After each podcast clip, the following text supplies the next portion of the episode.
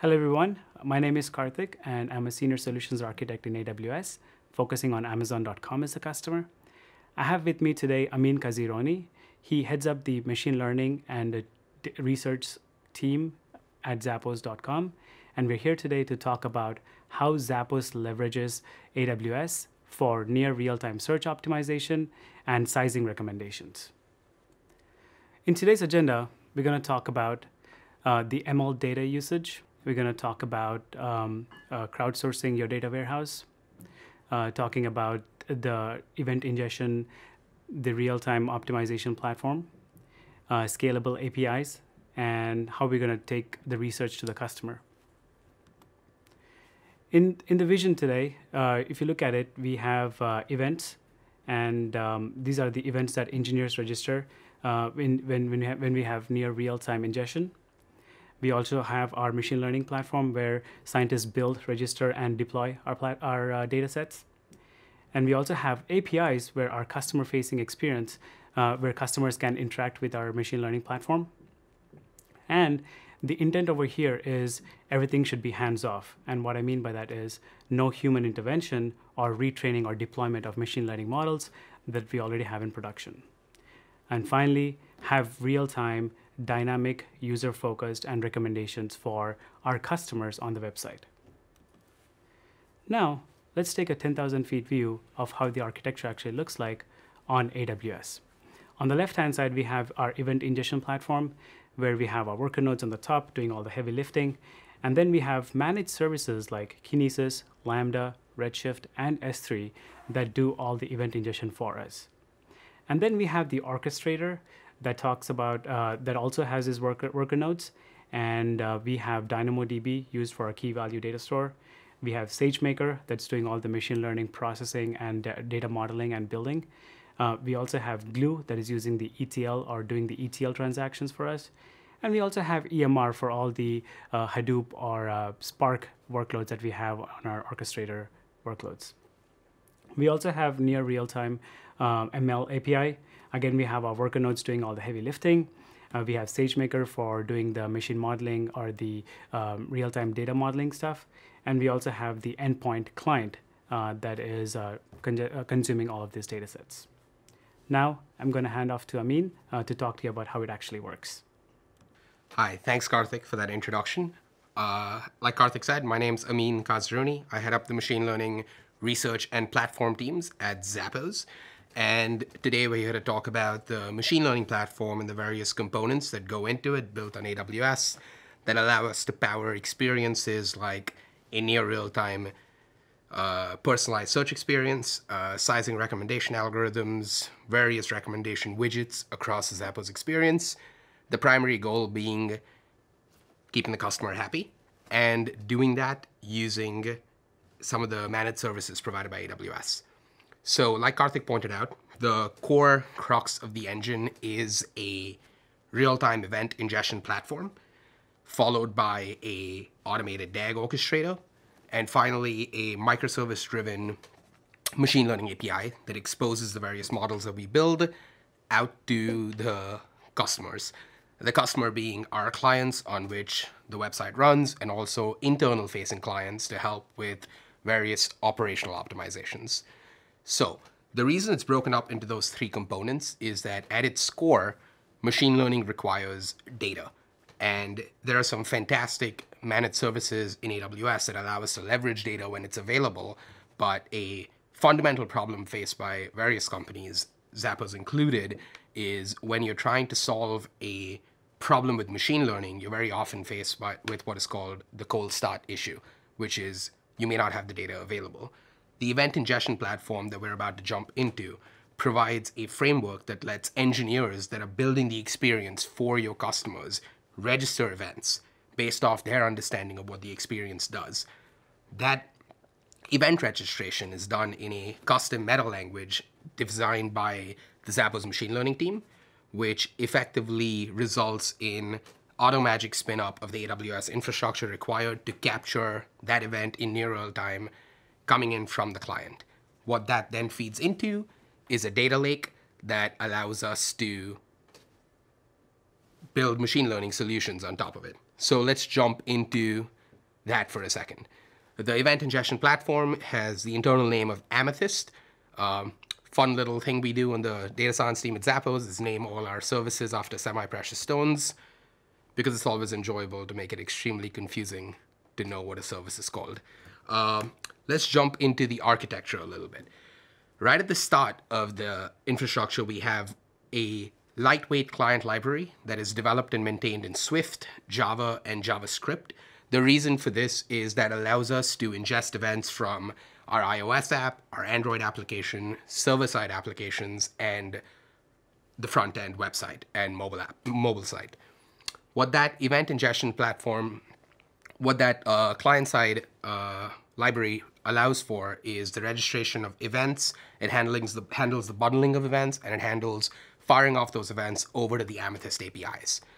The Amethyst API is effectively a collection of EC2 worker nodes running inside an autoscaling group, uh, which allows it to scale up and down depending on volume and load given the time of year. Uh, the Amethyst API receives these events and then makes a decision as to whether the events need to be passed on to a worker or not. Uh, between the Amethyst APIs and the worker, we have a Redis cluster that acts as a session cache. What happens here is events get registered into the Redis session cache along with the session ID. This allows the Amethyst worker to do any resolutions that require events scanning, spanning over a period of time. That is sessionization, or let's say you're trying to figure out a search page click through from the search page to a product page, and you need to be aware of two events that over time processing occurs by pinging this Redis cache. Any resolution, for example, IP address to geolocation, user agent to a breakdown of browser and device type, all happens in the Amethyst APIs itself because it is isolated to the event itself. Um, an example of the type of resolution that can be managed is uh, deduping. Deduping is proven to be tremendously valuable when it comes to keeping the size of the data lake managed. Uh, for example, a user agent is something that you would want present on every event that comes through, but that can turn out to be an extremely expensive piece of data to store for every touch point that a client may have. The deduper effectively allows you to hash a component of an event, which then results in a hash key. There's a Dynamo table that you can look up for every deduped portion of an event. It checks if the hash key exists. If it does, it forwards on the hash key to the data lake. If it doesn't, it makes an entry in the Dynamo table and an entry in whatever your managed data warehouse is for lookups against that hash key and then registers that new user agent or collection of A-B tests or what screen resolution or any repeatable piece of information you can think of. Effectively, if the hash is smaller than the repeatable event component, it's cheaper to store the hash. From there, the events are put into Firehose. What, Fire, what Firehose allows us to do is stream the data to S3 and to Redshift. The benefit of this is that without any DevOps overhead, we are able to we're able to get this data in near real time doing micro batch copy commands available in our Redshift database for analysis. In addition to this, like we'll see a little later, Amethyst also supports multi-destination, which means that at the API and worker level, we can have the event definition allow for clients to register additional destinations for the events to go to. For example, S3, Kinesis, additional fire hoses that could be streaming in Parquet, format into S3 that allows for a Glue Metastore that you can run Athena on top of, and a variety of various data lake solutions that are available in AWS and what this allows for is the democratization of your data across your corporation so that various orgs and teams within your corp can register to specific event types that are important to them so you don't end up duplicating the data warehouse over and over again in its entirety, but you can compartmentalize it. From Firehose, the data ends up in S3. Unfortunately, we weren't able to use the direct Firehose to Redshift uh, uh, functionality available because we wanted the Redshift cluster to be in a private VPC uh, with no internet gateway on it, and we wanted to put encrypted data in there. So like you can see in the architecture diagram, there's a KMS key available with a decryption lambda that is embedded in the Firehose itself, which is a cool feature Firehose provides. It allows you to do record level translations and operations on every event that is inside your Firehose, we leverage that for encryption decryption. The encrypted data then is sitting in an S3 bucket that a Lambda that's running in the same VPC as the Redshift cluster will go and pull in and do copies regularly at regular intervals. This will pose some challenges in terms of Redshift connection limits. So I would advise to be cognizant of this and consider using uh, external tables where necessary. So you're not doing constant loads into a Redshift cluster because it becomes difficult for then your groups of analysts that are querying it. But that's an optimization that varies from org to org. And I would encourage you to keep that in mind while implementing something similar. So let's talk a little bit about the multi-destination support. This was a feature and functionality that came later in the game in uh, the Amethyst ecosystem. What this allows for is custom event matching logic, which effectively allows the workers or APIs in those collection of worker nodes, those two classes of worker nodes like we saw in the Amethyst uh, architecture, to effectively look for specific occurrences in your event stream and then based off that custom logic, divert the events to various destinations. So this could be a Kinesis stream for real-time analytics or monitoring or anomaly detection. This could be uh, more sensitive data being fed into an S3 bucket that you got Macie running on. This could be uh, uh, your data lake that's being put into S3 in Parquet format for Glue to run on, have a Glue metastore on for Athena, or it could be multiple fire hoses for specific events for other teams in your org that want smaller, lower footprint Redshift clusters. What's cool about this is the Amethyst workers are able to assume the role in the client's AWS account and then use AWS keys in their account to provide encrypted data in your own data storage solution across your organization. So this is proving to be tremendously valuable because what happens here is we are able to define the event at the engineer level which means an engineer that's producing a new feature on the website goes in and just registers an event definition. What that results in is an interface, a layer that interfaces with various AWS APIs and then spins up the infrastructure needed to track that event, which is the fire hoses, updating the Amethyst API to be able to receive the new event. Within 30 to 40 minutes of a CI CD environment, we have the deployment live and that event ready to be ingested live from the client without any engineering intervention. What this resulted in is after our initial set of events that were registered by the data science team for the machine learning algorithms that we wanted to train, we are seeing a multitude of new events being registered by our engineers, and the growth of the data lake is exponential. We're able to unlock new machine learning solutions. We're able to think of new problems that we want to tackle because there's fresh data coming in that we would not have even thought of capturing. So I think that is a spectacular uh, outcome of that infrastructure, and it's really exciting to see engineers take this uh, very proactive role in producing uh, data for machine learning. What that then takes us to is Peridot. When you've got a large data lake, when you've got rich information, you are now in a position where you're training a lot of machine learning algorithms. When you're training a large number of machine learning algorithms, you realize that there is a logical maximum for the number of machine learning algorithms that can be kept in production by a team of machine learning scientists. Simply put, if you've got five machine learning scientists, they all build their first algorithm, and five algorithms go live, once those are in production, you are not going to be able to build five more because there's some cost associated with maintaining those and keeping those live in a production state.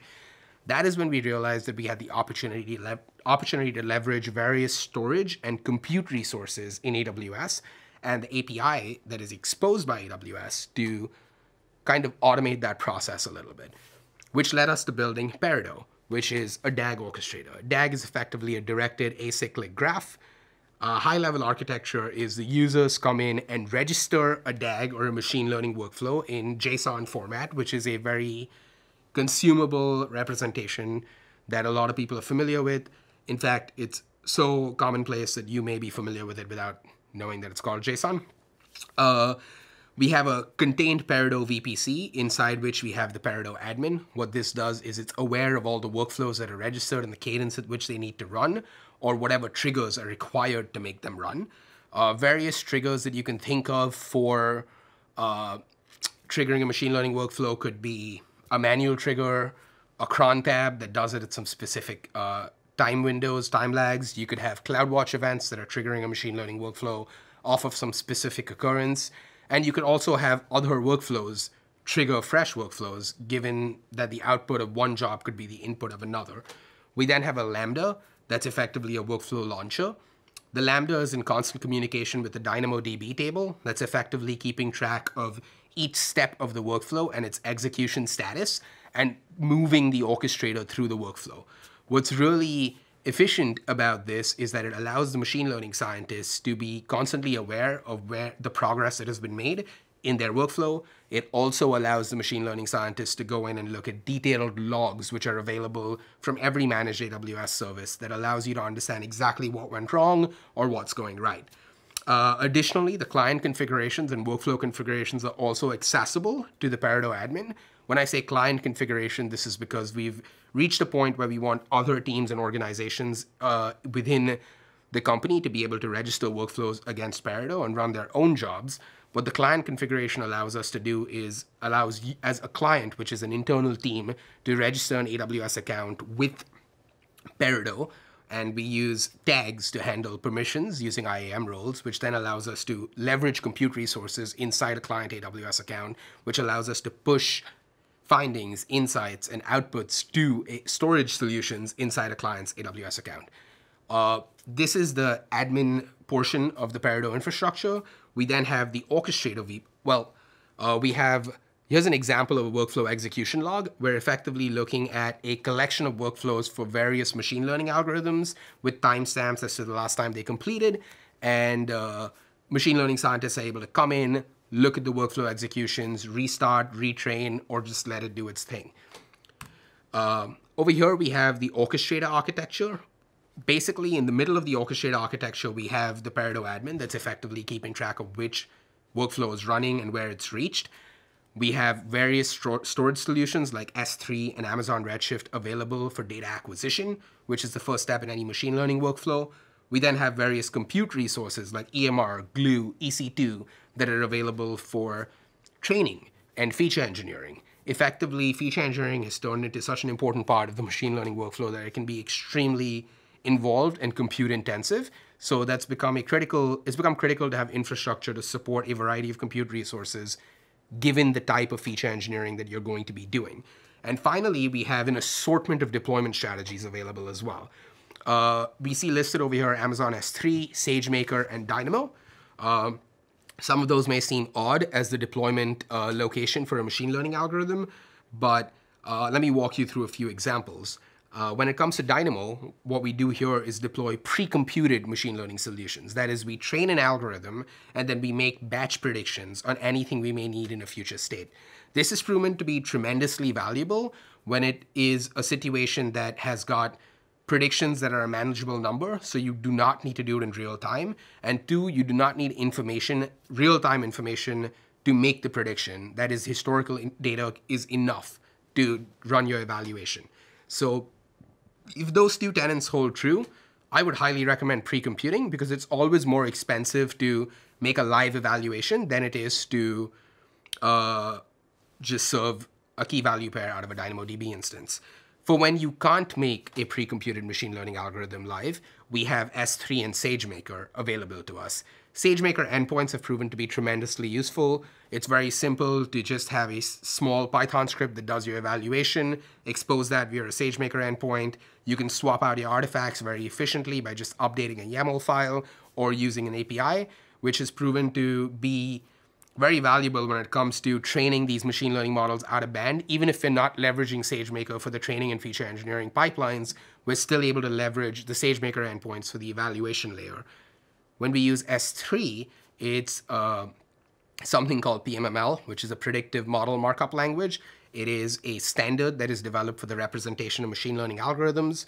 Uh, it supports Spark, scikit-learn, R, Python, language agnostic, you're and a variety of machine learning libraries. You're able to export your models into PMML format in whatever language your machine learning scientists work in, and then load them up in whatever language your API developers work in, and then expose those machine learning APIs.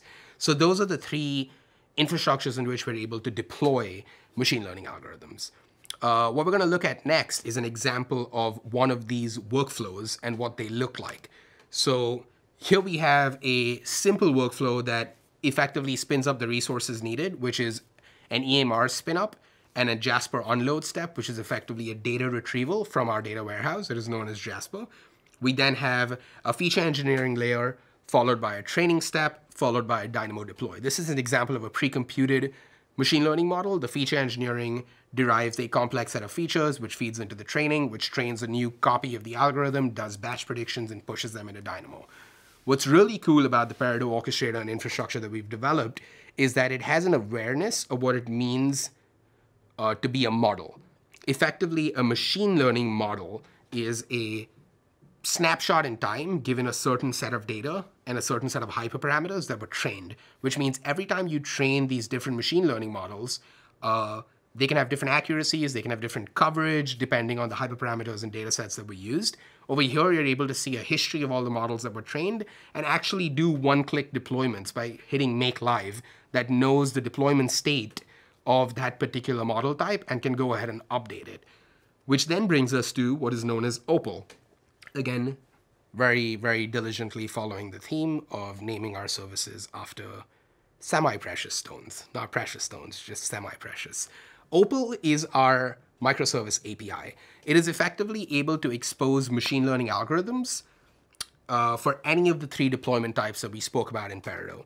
Uh, Opal actually came first out of all these microservices. As you can imagine, the automation of the DevOps side always comes after you've proven value. So our microservice API came first. Uh, this is a fairly simple architecture. Uh, it's uh, not very nuanced, but it's able to handle high throughputs of traffic. It's able to scale dynamically. And most importantly, machine learning is a compute intensive thing to do even at the evaluations, especially at the evaluation stage when you need to make real time predictions while maintaining customer facing SLAs. So the Opal Microservice API has evolved over time to allow us to be able to continue to power complex experiences like search and uh, sizing, which we'll get into in a second. So let's talk about the Opal API infrastructure.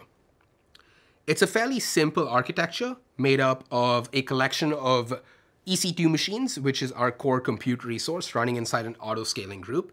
The requests come in through Route 53 using location based routing. There's microservices running in each region contained inside their own AWS accounts. Route 53 is running in a independent AWS account that just routes the traffic to the appropriate region given where the request is coming from. The request hits our load balancer, which then hits the microservice.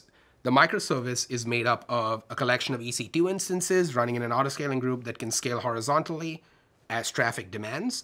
It then calls back to either S3, a SageMaker endpoint, or Dynamo, wherever it's making the model prediction from, it is constantly aware of which model version of the model it's serving from, as there's a model UUID that is provided by Peridot upon deployment. Additionally, we have a Redis cache that's running in a Redis cluster that also provides a level of scaling as needed. The Redis cache has predictions in it, effectively predictions that have been made for uh, certain keys or certain sets of data are cached in the Redis cluster so that we're not going back and trying to make the same prediction with the compute intensive process over and over again. Dynamo itself has auto scaling implemented in it, which allows for a third level of scaling in case of a sudden influx of traffic. An important thing to keep in mind is when you hot swap models, that is just invalidate your cache because a new version of a model uh, is going live. A lesson that we learned is sometimes it's good to pre-scale your Dynamo tables so that you don't suddenly hit it with a large volume of traffic that it's not been used to. Uh, but the Dynamo autoscaling seems to handle that fine if you let it deal with it on its own. But, you know, just to be safe. So this is the Opal architecture that effectively allows us to serve the PMML models by loading the PMML into S3, the SageMaker endpoints by proxying the SageMaker endpoints or directly exposing them, uh, by routing the traffic there when needed, and the pre-computed models by exposing the DynamoDB tables.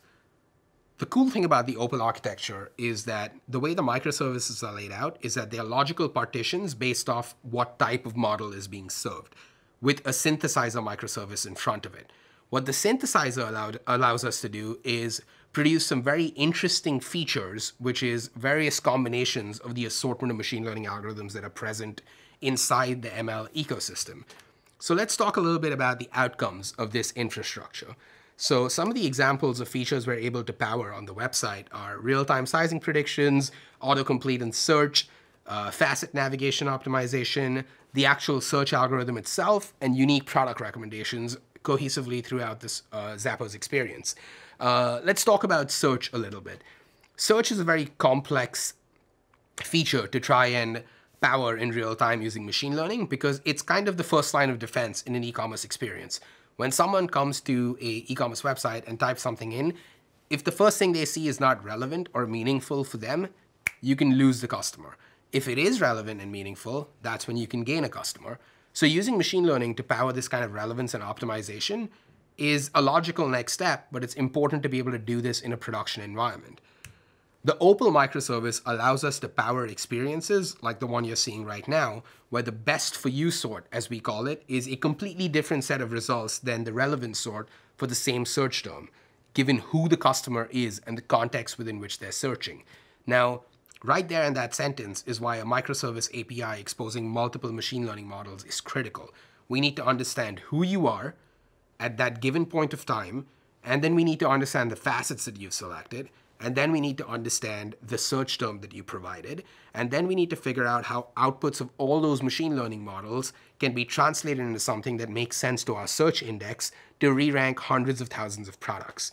A microservice API allows us to pull the machine learning outputs for each one of the individual models that are needed in parallel and then blend them together at real time so we're not pre-computing a tremendously large amount of information.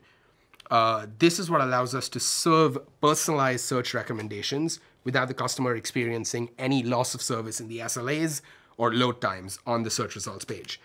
Uh, another feature we can talk about is recommendations. Over here, you have a brand recommendation widget. It's a very simple widget. You see a collection of brands in them. The reason it says complete features at the top is that this is not a single machine learning model that says, oh, it's Amin, these are the brands he likes but the widget needs six brands. I only know three brands, so we're just gonna leave three slots empty. That's not a good experience. It's not satisfactory to the customer. So there's a principle we follow in the machine learning team called degrading gracefully. Effectively, if we have only three predictions for Amin, you provide those three predictions. And then if you don't have anything else, but you're aware of Amin's gender, you can provide the top trending brands for that gender. If you don't have anything else, if you're aware of Amin's location, you can provide top trending brands in that location. If you don't have that, you can provide just the trending brands in general. So what that does is it gives you the opportunity to power a machine learning experience rather than a machine learning algorithm. Uh, lastly, we've got an example of sizing prediction. What the sizing prediction algorithm does is it effectively shows you your size in any shoe.